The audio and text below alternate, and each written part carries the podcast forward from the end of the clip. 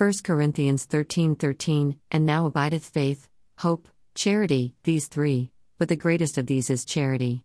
People ask us to abide by humans around us if I have to put it in simple terms, be people pleasers. We do this at work and for our livelihood. We try to give compliments that they expect and gift them with gifts, making others vulnerable to their whims and fancies.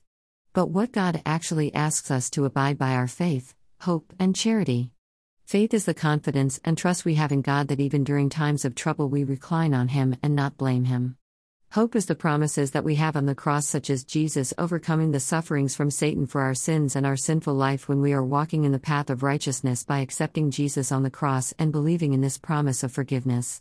We live on the hope that by this belief and the loss of not accepting riches in hand, for it is through Satan and the ways are evil who despise God, and our faith in him will not impact our lives and will be provided for God loves us that he gave his only begotten Son. He cares and provides for the birds and animals that he will provide us more, for we are of more worth to him, and he will deliver us from the evil that this deliverance is victory on the cross. Charity is one of the most mistook words in the Bible. It is more of human compassion towards each other that we do not assess people severely but with kindness and mercy.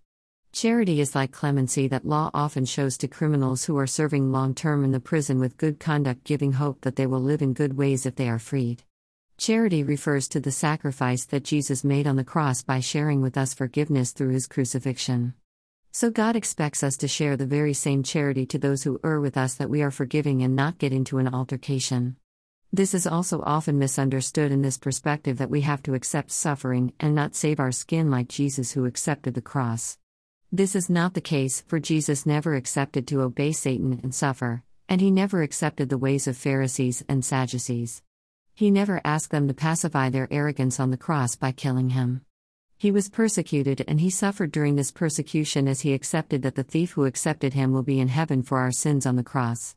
He was resurrected from death and through him, we will be forgiven for our sins and be accepted by God, giving us a second chance to make the right choice. It does not stop with a second chance for carrying the righteousness is not a one-time choice, but it is the journey towards change and staying in that path.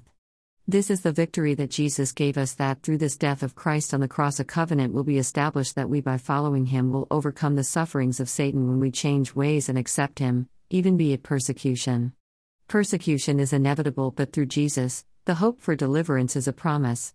This is why Jesus taught us to forgive others as we seek Him to accept Him when we return. This makes charity greatest, for that is the most needed for us. It is the starting point for faith and hope. Dear Lord, Almighty, bless this day and the days to come. Bless all those who wish me well, those who don't accept to treat me inhumanely, and those who want me to live a good life. Fill our daily plates in abundance that we may never run out of but be able to help others. Provide us with long lasting, good, and safe roofs and clothing. Thank you for what you have provided today. Send down your angels to destroy technology and its illicit activities.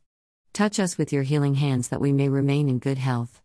Make way for us and show us the way to your blessedness that we may lead our lives in peace, joy, love, hope, faith, goodness, prosperity, praise, and worship, exemplifying your glory for a victorious life on this earth.